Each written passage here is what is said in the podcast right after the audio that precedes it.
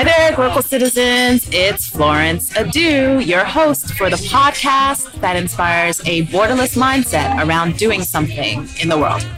I'm here, I'm still in London, and I'm with a wonderful dynamic woman. Her name is Akria Jeshi. She is a scuba diving lawyer who likes sci-fi, laughter, and arts. And in her um, other caped escapades, she is a public policy manager for election integrity for Africa and MENA at Facebook. That's right. Akria, welcome. Thank welcome. You. Tell us a little bit about you and where you're local. Thank you, Florence. First of all, it's good to see you. Welcome to London. Thank you. London is home now, and it has been for almost five years. Okay. But before that, I lived a little all over. I was um, I was born and raised in Germany, in a city called Dortmund. Yeah, Borussia Dortmund, for all the people who know what I'm talking about. That's their football club. Yeah, born and raised there, but my family's originally from Ghana. I've also have this funny accent because I spent a lot of my formative years in the United States. So I got two of my three degrees in Washington, D C. I also have lived in places such as Liberia for a couple of years. Yeah, I remember that. Yeah, right. Good four years in, in Monrovia. Spent another year in Abuja in Nigeria working on uh, international oh, development. I remember that. Yeah, that's right. that was so, that was a while ago. Yeah. And then uh, somebody told me I needed to actually go back to my roots. And my roots are I'm a lawyer. And I went back to Germany to become not only a New York attorney, but also a U K solicitor and do serious lawyer work. And now London is home. Okay. Yeah. Nice. Nice, nice, nice. So you told us a little bit about where you grew up. What inspires you? That's a great question. I think it's it's a lot of things. One of them is the idea of privilege, because I do think that I've been gifted and blessed with a lot in my life. Mm-hmm. And I'm thinking, like, what can I do to give back, help others? I'm quite loud as a person. So who can I give my voice to that might not be listened to regularly or, or sort of doesn't have a space to be heard? So how can I create space for others and address issues of injustice and inequality? And yeah, I think that's, that's a big part of my inspiration. I think also I meet a lot of really great people across Sub-Saharan Africa in my work. And I think part of it is that I want to be part of the conversation about changing the narrative. I mean, people always say that, but I think it means, you know, you tell your own stories and you make sure people have to realize that we can't be defined by stereotypes, basically. Right, right, right. So you've taken this route around the world and come back to your roots. Tell us a little bit more about how you transitioned from your legal career. So what, what, how that took you to the different parts of the world. So Monrovia, Abuja, and then now here in London with Facebook. Yeah, it's funny because I think looking back, it's easy to say that I had it all figured out. I definitely did not. And the reality was when I was quite young, about fifteen, I went to the U S for the first time as an exchange student. What state? I was in Maryland, okay. La Plata, Maryland. Did the whole yellow school bus and everything. Oh, wow. Yeah, and I loved it. Yeah. And I, I realized the mentality there really spoke to me in terms of the sky's the limit was something that I really hadn't sort of embraced before as an idea. Yeah. I think having been born and raised in Germany, I, I didn't want to stand out, which is ironic mm. if you know how I look like. Right. She's a beautiful, beautiful African woman. Thank you, yes. Florence. Um, of course I'm going to stand out. Yes. But I think the mentality that I grew up in Germany is like, be average. Mm. Don't stand out too much. Fit in. Fit in. Yeah.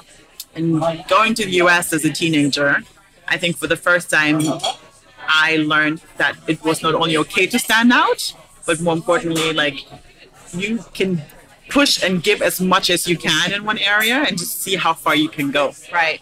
And I think that when I was that young, I think I realized really quickly I needed to study in the U S. Like I didn't want to stay in Germany to, to go to university.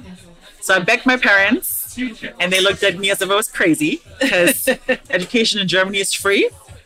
Right. Education in the U S is not. Yes, very true. Yes, so bless them and shout out to both mom and dad for taking my fifteen-year-old dream seriously and um, helping me.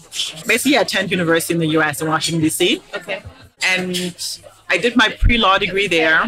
After that, I actually wanted to come back to Germany, but I was told that Germany wouldn't accept my B A in law, in pre-law. Oh, okay. So I realized I needed to go to another common law country. Um, and I wanted to be a bit closer to home after four years in the U S. Yeah. Uh, so I looked at England. Okay. One great professor, and he said, you know, if you want to really affect change in the world, you need to go to a university that's that's well known and respected. Sure. Yeah. So I didn't like Oxford University. And I applied to Cambridge instead, got in, okay. and then got my law degree in Cambridge. After which I sort of, again, realized, okay, this is maybe, I, I need a bigger, a bigger pond, a bigger space to operate in. I want to do international law. So after a year of traveling, going all over the place from Germany to, to New York, to Ghana for the first time on my own, right after law school, I went back to the U S for my master's, got my master's in law, and qualified to become a New York attorney. And then the financial crisis hit. Right. This was the twenty twelve crisis, right? That was actually, was no, two thousand eight. Oh, the yeah. oh yeah, the first one. The okay, first well, one. Well, not the first, but yeah. the, one, the one that, the, yeah. The, pre, the pre-Obama exactly. crisis, right. And I remember it was kind of unprecedented. And people sort of said, you know, we don't give um, trainee contracts out to lawyers anymore because we don't know what they're going to be working on. Mm. So even the people we have accepted, we have given positions, we're giving them sabbaticals, paid sabbaticals. That's how crazy it was. So I was a bit at a loss, having spent all this money on my education. Right, to be able to practice in that country. Exactly. I'm yeah. like, I passed the New York bar first time, like I'm ready. And people were like, yeah, we're not hiring. Yeah. So I believe in the power of sisterhood because I talked to a really great lawyer at a law firm out of Paris. And she gave me the advice. She's like, listen, nobody knows what will happen. But until things calm down, I suggest you do something interesting that brings you joy and that you can then also turn around and say it would be helpful for a law firm in terms of contacts. Right, right. That was great advice.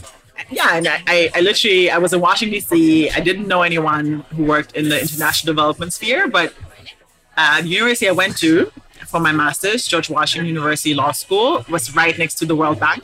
Okay. So I just started knocking on doors. Yeah, why not? And I said, hey, hello, I am German.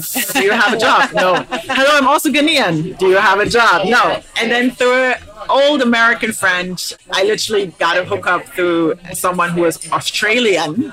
Oh, okay. And he helped me with my first consultancy in Liberia for the World Bank. Ah, okay. So uh, again, don't underestimate how much your friends can help you. Yeah. And this was a friend I mostly remembered because we used to party a lot together and go to pubs. Those are the best ones. And I, I remember his name is Ryan. I was like, Ryan, I don't want to leave the United States, but I need a job. Yeah. Help me. Yeah. I don't want to go back home. And yeah, he made introductions. And yeah, okay. Before I knew it, I was on my way to Liberia for my first job. And so that was with the World Bank? With the World Bank. Okay. And what was the project? So I was advising the Supreme Court justices in Liberia on how to basically reform part of their judiciary system. The idea being that Liberia, being a post-conflict country, yeah. needed as much as help as possible in all sectors, from health to transport, infrastructure, the justice system. And you had a lot of young people who left Liberia. Yep. During the war uh, or died or were killed. So they just needed all hands on deck to right. sort of figure out how to spend even the money that they were given to improve, get people out of prison that had been there for years and nobody even knew why. No trials. No right. trials, right. documents right. lost. Yeah. And even just do, do things like how do we increase people sort of feeling like Liberia is a trustworthy destination for economic investment. Got it. So even working on like legislation, built the first commercial court of the country wow. ever existed, and with specialists in Liberia drafted their first local commercial code. That's so, quite an accomplishment. Yeah, it was. It's, yeah. it's kind of crazy because what I realized is that oftentimes when you're not at headquarters of an organization, yeah. but you're somewhere in the field, right. you get experiences that you wouldn't usually get. Yes. Right? So somebody's on the way to meet the Solicitor General or the Minister of health, and they go around the office and say, hey, do we have a lawyer here? And you tentatively raise your hand and say, oh, yes, I just graduated, but yes, I am indeed qualified. They're like, okay, come along. You help us draft this contract. And you learn. Wow. Right? And consultancy of three months then turned into four and a half years. In Liberia, right. Exactly. Yeah. So tell us a little bit more about that local experience, right? Mm-hmm. Because as you mentioned, it was post-conflict. Mm-hmm. This was in what year of Johnson, President Johnson's release? Yeah. Term? So I went there two thousand, at the end of two thousand eight, beginning of two thousand nine. Okay. And things, at that point, to be honest, Liberia was a bit of a donor's darling. A lot yeah. of people were present. Sure. But I think it, the country almost couldn't absorb all of the help and aid Got that was it. given. Yeah. And so no matter which sector you looked at, you had some sort of donor presence. And so part of the work also just included engaging the relevant donors to make sure that the right hand knew what the left hand was doing. Mm-hmm. And I think the tricky part about being in a country like Liberia is everything is needed now. Right. So how do you prioritize whether somebody should get roads or water or access to healthcare? Right. Or you focus on a dispute resolution system that addresses the impact of, of civil war, right? Neighbors killing neighbors. Because in the end, you're just being told from one day to the next, the war's over, and you have to figure out how to live with people who might have killed your mother or your brother or your child, right? Yeah. So it was an interesting time where if you were willing and able to help, you could. So I was very young in my career, but I was given ridiculous amounts of responsibilities because there was simply no, nobody else there to help, right? And so I really appreciated that time for having sort of stretched me and also given me sort of confidence that, yes, I've only just recently graduated from school, but with your heart in the right place mm-hmm. and not being afraid to ask for help and, yeah, looking towards others in Africa who might have had similar experiences and sort of figured out how to get through post-Civil War times, you can actually move the needle in the right direction. Got it. Got it. So then you went from there to Abuja. Yeah. So Liberia, being a tiny country, yes. I realized after about four years, I was like, I'm itching for something else. Okay. So I did a bit of a tour, went to Kenya, Tanzania, Ghana and Nigeria to find out whether I could see myself in any of those countries. Like a true global citizen. Yes. You know, like yeah. just reach out to friends, yeah. friends of friends, friends of colleagues. And I was like, okay, I'll spend two weeks in Kenya, a week in Tanzania. I'm going to stay at a really cheap hotel and sometimes a really nice hotel. Right, exactly. And Nigeria was not on my list. I'm sorry to all my Nigerian brothers and sisters. At that time, I was like, oh, hell no. Yeah. And yeah, I went. I yeah. And I fell in love and I realized, oh my goodness, this is this is the biggest country in Nigeria. The issues are different. Uh, the approach is different. Mm-hmm. You work on a state level. Also, I just loved, I encountered so many badass Nigerians with two, three, four degrees from all the universities. Right. So conversations right. were happening at a different level. Yeah. And it was interesting to see an, an African country having the confidence to say, yes, we want your help, but not in any shape or form you give it to us. Right. We actually wanted to make sense and work for our people, which was great. So I was there almost a year when I got an offer to work for a law firm. Okay. So here we've become full circle. Yeah. Didn't really start there, yeah. but did end up there. Yeah.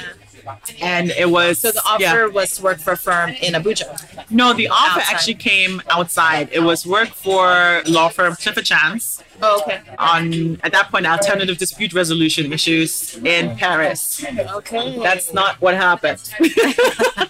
So, um, yes. As life goes, I think somebody learned that I spoke German. And not French. And not French.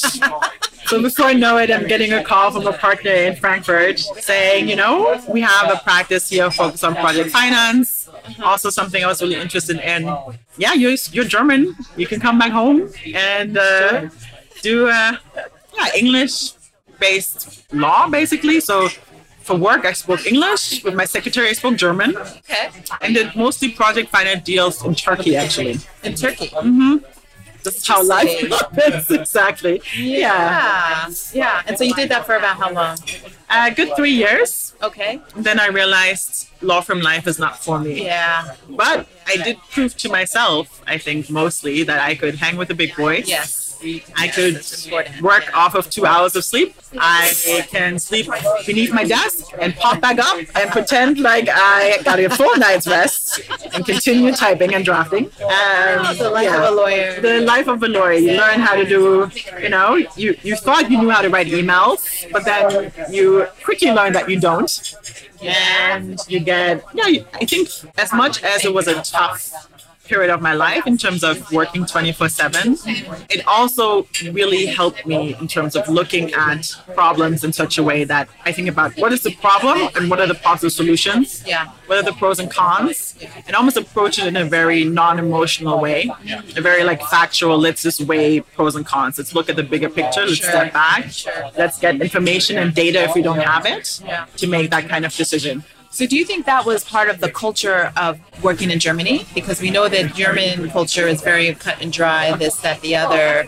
Or do you think it was what that role as a lawyer required of you? That's a good question. I think, to be honest, I think it was more the law firm. Okay, their their culture. Yeah, their culture. I think it's a bit of like trial by fire and like the strongest survives and wins. Yeah. But almost like, it's like, you get pressed and then you become a diamond. I like so much pressure. Mm-hmm. Then comes the shine. Then comes the shine. But what I've also realized is I am now at a stage where I believe that diamonds don't need any more pressure.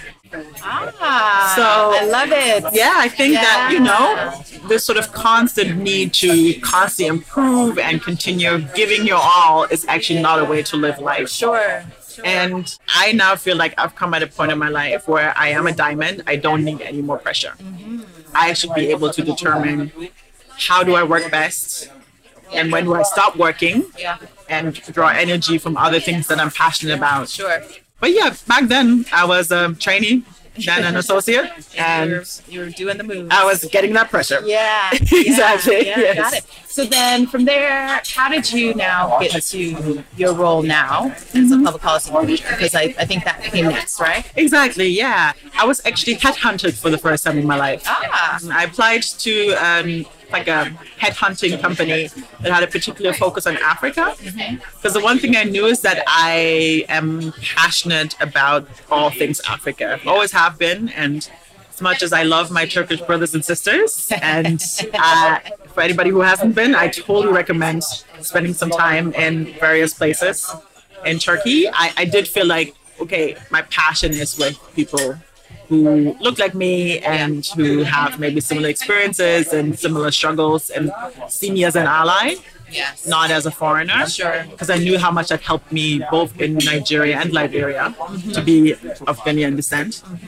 And so, yeah, I just went for this company that sort of said, hey, we have a lot of jobs coming through with an African focus. So you can sign up with us. Did one interview with a law firm in Abuja. That was horrible. Okay. And then I got a call out of the blue, sort of saying, hey, we have a great opportunity here. It's in public policy, given your international development background and focus, and you having lived on the continent, and you being a lawyer, we think you'd be the perfect fit. And I remember they were told me at that time it was for a tech company. Oh, okay. And I thought, oh, okay. tech, interesting. Right. I've dibble-dabbled in that, but as my older sister would tell you, for a long time, I didn't even know how to update my iPhone. Oh. So part of me was a bit scared and thought, oh, I am a lawyer, but I'm not a techie. Right. I wonder if, if I'm still qualified. But sure. had some good older brothers slash mentors and sisters sort of saying, you know, you have come this far, you can learn. Right.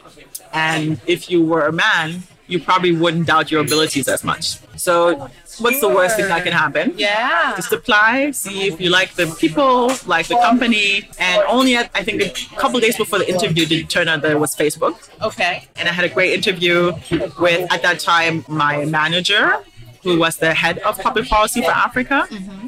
And I really loved how she thought about how to work on African tech-related issues because it's so multidimensional. Right.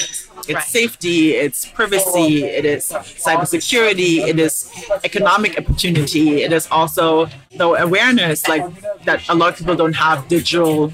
Yeah, they're not competent. Yeah, yeah knowledge in terms of, they know how to use it, but yeah. they might not be aware of the things that could go wrong. It's a lot, and, and a lot of it is done for the first time. And I think I remember being really fascinated with the idea of sort of, it doesn't have to be a continuation of the idea of company coming in to Africa, stealing resources and leaving again. Mm-hmm. But one could work on a win-win solution for yeah, helping countries sort of leapfrog, as people like to say, development through accessing tech. Right. Right. And that's basically what you do now. Yeah. So for about three years, I was doing uh, public policy work throughout Sub-Saharan Africa uh, with a broad range of issues, anything from child online safety. I would speak on for one week. And another week might be a conversation about how do we deal with online bullying. Another week, it would be about what do we do about fake accounts. Uh, another conversation would be about, you know, how can we make sure that our African parents stop spreading fake news via WhatsApp. Mm. So it was quite interesting, and it was, but it was quite broad, and I sort of had this this need to be a bit more specialized. Okay. So yeah, because public policy, my, my yeah. background is in public policy, and it can be very umbrella-ish. Definitely. Right? So yeah. And you learn a lot. Yes. But it's like you know a little bit about everything, but yes. not that much about anything. Yes. Yeah. Yeah. And I was like, I talked about tech and health, for example, fascinating. Sure. But you always kind of felt like, ooh, I had a taste. I could help them a little bit, but it's not my area of expertise. Um, and so they created a job that didn't really exist before. I think learning through the elections in the U S. Okay. That they needed the, the twenty sixteen election. Exactly. Needed a bit more focus on figuring out how tech or social media could be, unfortunately, misused, especially in the context of an election, mm-hmm. and how to think through cross-functionally, how to think through the risks of an election, right? Is it hate speech? Is it fake accounts? Is it sure. anything relating to, I don't know, um, people demonstrating and, and maybe doing harm to other people while demonstrating, and then putting that on social media, or deep fake videos, or uh, fake news. I mean, it's so there was an array of issues that had come up, and they realized, you know what, we need to hire people who can help coordinate these efforts across the company, because there are so many teams of, involved in addressing these various issues. Right. Right. I have colleagues who work in lo- with law enforcement. I have colleagues who do online safety and work on like how do you keep women candidates safe from harassment. I have um, I have colleagues who are engineers and de- develop apps to help uh, people know about the deadlines for registering for an election. Yeah. For Africa, I think, specifically interesting. So let yeah. me ask you this. So within Facebook, so do you have internal clients that d- kind of are asking for these things? So within each country, there's an office, and are they asking for these things to happen? So is that kind of driving how you're allocating resources and how you're staffing these these different kinds of roles or projects? It's a great question. So the company definitely now operates on a global level, right? And I think we need to look at every single election. I think the misconception is that the company, being an American company, focuses mostly on the U S elections, but that's actually not true. Right. So they realized we need to break out our election integrity work and make it regional, because you need regional people to either speak the languages or understand the context, or know the right people to call to understand the context, ask the right questions, to understand what are the highest risks that we're facing in this election, and who are the people that we can work with to address them. Because Facebook is a tech company, right? Right. They're not experts. Right. All, so all that's where things. I was kind of like, you're a tech company, but a lot of the things you're talking about require you to work with governments. Exactly. And to work with corporations. Exactly. Whatever. Yeah. And that's definitely what's what's taking place. So no matter the request, though, we will always do a risk analysis for every election. Okay. With externals, trying to figure out what are the biggest issues that we have to think about here. Okay. Is it foreign interference from a different company, from a different country? Is it fake news spreading certain information that might lead to violence on the streets? And sometimes it's it's something that can be actually addressed quite quickly. If it's fake accounts and accounts not being verified, that's something our team actually can address quite quickly. But again, it, the first thing is analysis. What are the issues? And then it's my job to make sure that I loop in all the relevant teams who sit all around the world, who can then address address these specific issues. And so that happens for me on a country by country level. So no matter if it's a tiny country or if it's a massive country, we will do the same risk analysis. Okay. Of course, we keep in mind sort of what are the risks also based on how big the country is, yeah. right? If, if we know that, I don't know, let's say terrorism is an issue in, in northern Nigeria. Yeah. Um, and it can affect a lot of people if there are fake news being spread about this ethnic group has done this ethnic group any kind of harm, then that's definitely something that we'll take into consideration as well. Um, the ability to act quickly if a lot of people can be affected. But again, that doesn't mean that if you are Mauritius and you have an election, that we ignore you. Got it.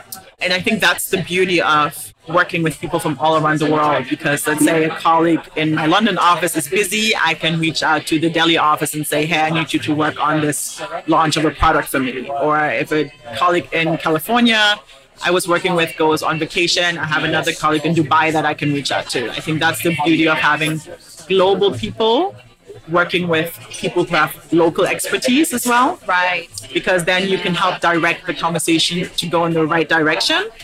But at the same time, I see myself like a conductor of an orchestra. Okay. Okay.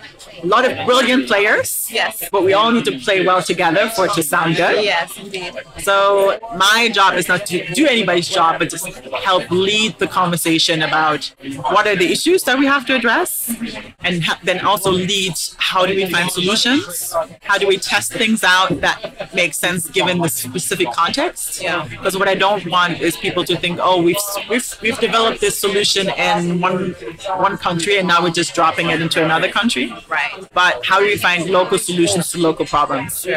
And I work very closely with colleagues who are in the Africa public policy team, for example, and I sort of say, okay, you work with the governments, you work with the N G Os, you work with the regulators, you work with everyone who can give you a good insight into what the issues are. Mm-hmm. Help me understand, help the, help the company understand what's at stake here and how we best prioritize addressing these issues. Got it. So speaking of localing, in the local context, um, here's my local speak question. Yes. Where yes. I ask my guests to tell me what you hear. So I ask you to give a word or phrase that is a meaningful part of your local experience. So you have a few different locals that you could draw upon. Mm-hmm. So choose one, or even here in the U K, but something that is meaningful, that has impacted you in some way.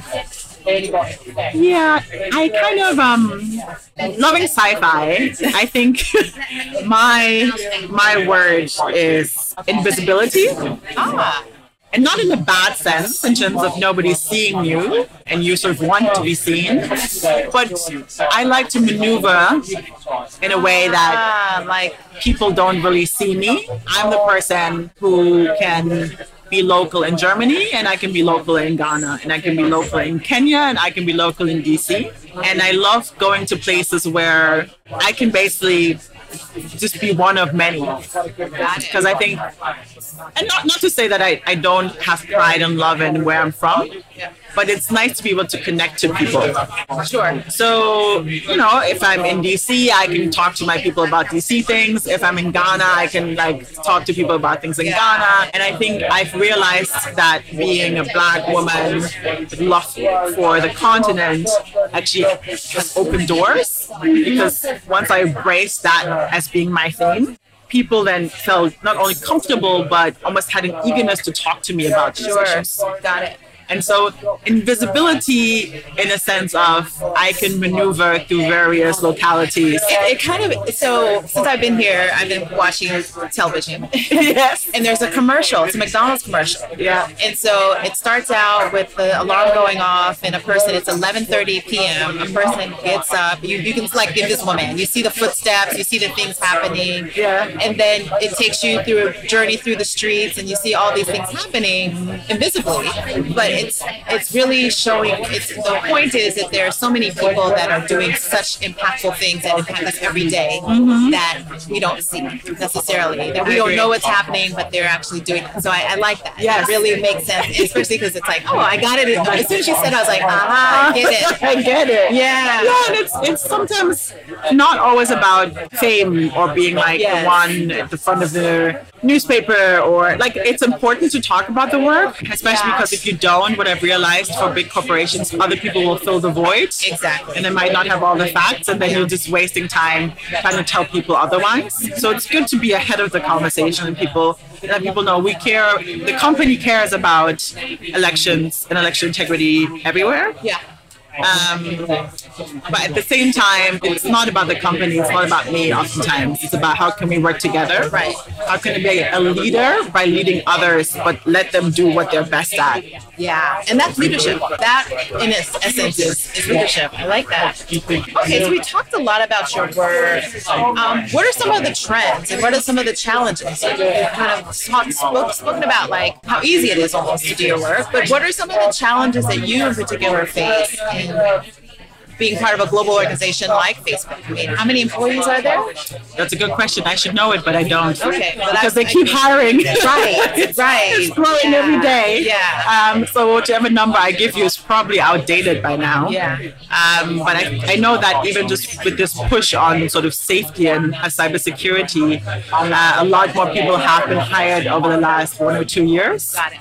And so in terms of challenges, I think when you have a company that grows, it takes a bit of time for it to find its equilibrium again, right? Like, how do you bring the new people on board with understanding what is the mission? How does how do you actually work to accomplish the mission? How do you have impact in a way that it's not about you, but it's about you working together with a bigger picture?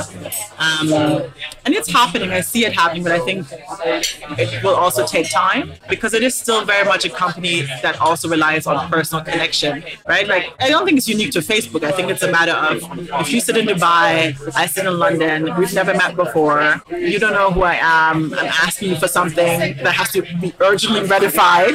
It's probably easier if we had a chance to meet once, right? And you know me, and you know I'm coming from a good place, and I wouldn't just rush you for the sake of rushing you, but it's something that just came up and needs to be addressed quickly, because we're all human and we all have a little bit too much work on our plates. So I think, yeah, just this idea of, as we're all super busy, still taking the time to get to know your fellow colleagues, understand a little bit more, and have a bit more empathy about the workload they're dealing with, to know that, you know, if they don't get back to you right away, it's not because they don't care, it's because ten other people emailed them at the same day. The company does a good job of bringing people together, which I really love. So it sounds like, you know, Facebook is the social pioneer. Like, until Facebook Facebook, we really didn't even have this concept of social media as encapsulated into one concept as we do now. So beyond that, now we have Facebook that is both WhatsApp and Instagram. Mm-hmm. So how and are you in the company leveraging those other relationships to, I guess, amp up your work or to amplify your message? What what kind of relationships do you have on those different with those business units? Yeah, I think for me specifically, and with election integrity, WhatsApp is definitely always part of the conversation. So they're always part of the risk analysis as well as risk mitigation. And I think oftentimes people usually come and say, you know, WhatsApp is great. It allows me to stay in contact with my family and friends. But I think it's the aspect of sort of how do we make sure that people think twice before they share news that they're not sure are accurate or true. Uh, and I think sort of, so we work very much in tandem with the other teams to better think about, you know, is it marketing that could help people think about, like, think before you share, or is it a matter of just sort of making people aware of how fake news could look like? So do you find yourself going into the field more often in your role or in your business unit? Because Africa in particular, I mean, we're using Facebook, mm-hmm. uh, but we definitely have a little bit of an access and, like I was saying before, a kind of competency with using the smartphone effectively. Like, we have this so much functionality amongst all these apps that I think a lot of people, maybe not even specific to Africa, but, exactly. but definitely yeah. a lot of people have challenges. So what kind of getting away from, like you mentioned, it's nice if you see your colleague before. So what kind of other, like, offline activities or initiatives are, are happening or being implemented? Yeah, I mean, to be honest, it, it's a little bit beyond my experience. expertise now, but I do know that the public policy team, they do a lot in partnership with organizations to focus on social awareness and social, sorry, online safety related concerns. So from working with schools, right, working with organizations that go to schools to sort of help help young people think more broadly about how do you stay safe online, not just even on our platforms, but in general, uh, everything from you need a good password and don't use the same one to, you know, where do I go if I if I encounter online bullying? Um, if somebody has stolen my identity, where do I go? Um, I think it starts, you have to start young. Yeah. Uh, and I know there are a lot of programs that are now happening, and not in isolation. I mean, I know that oftentimes we work with other colleagues from other organizations like Google okay. or, or, or Twitter as well. Yeah. So it's definitely, I think online safety is something that all the companies care about, and sort of creating this awareness of opportunities, but also threats or challenges on social media is also something that everybody benefits from. Yeah. Because nobody likes fake news to be shared via any of these platforms. Right. Everybody wants people to be a bit more aware of asking the right questions.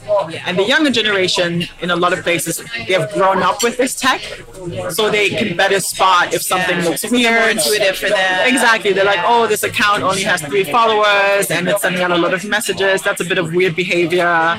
Or I'm getting the same information like five times from this account. This might be a bot. And I, I know that the older generation, it's not just in Africa, it's around the world, yeah. is catching up with that a bit more. Yeah. I'm a big believer in also learning and thinking more about like, how do we learn as human beings? How do you remember something? Yeah. Right? I think right. we underestimate that it has to be also engaging and interesting, and, and maybe even a little bit of humor yeah. to make people remember, oh, I don't want to be that auntie that sends everything that she receives to five hundred people every single day, right? right? We all have that auntie who just right. like, I will send you something on WhatsApp every single day if you want to or not. Um, so it's like, I think, yeah, I think we have to, it's a serious topic, but I think we have to approach it with creativity and almost humor and local insights to make people sort of better think about how they want to show up online. Yeah. And what kind of online citizen they want to be. And Facebook has done some really cool things in that space in different countries with different partners to sort of help raise awareness that, yes, all these platforms are great, but you do have to be aware of some challenges and the potential negative impact if you're not aware. Mm-hmm. And yeah, I think we're, we're definitely moving in the right direction in that regard. Good. Good.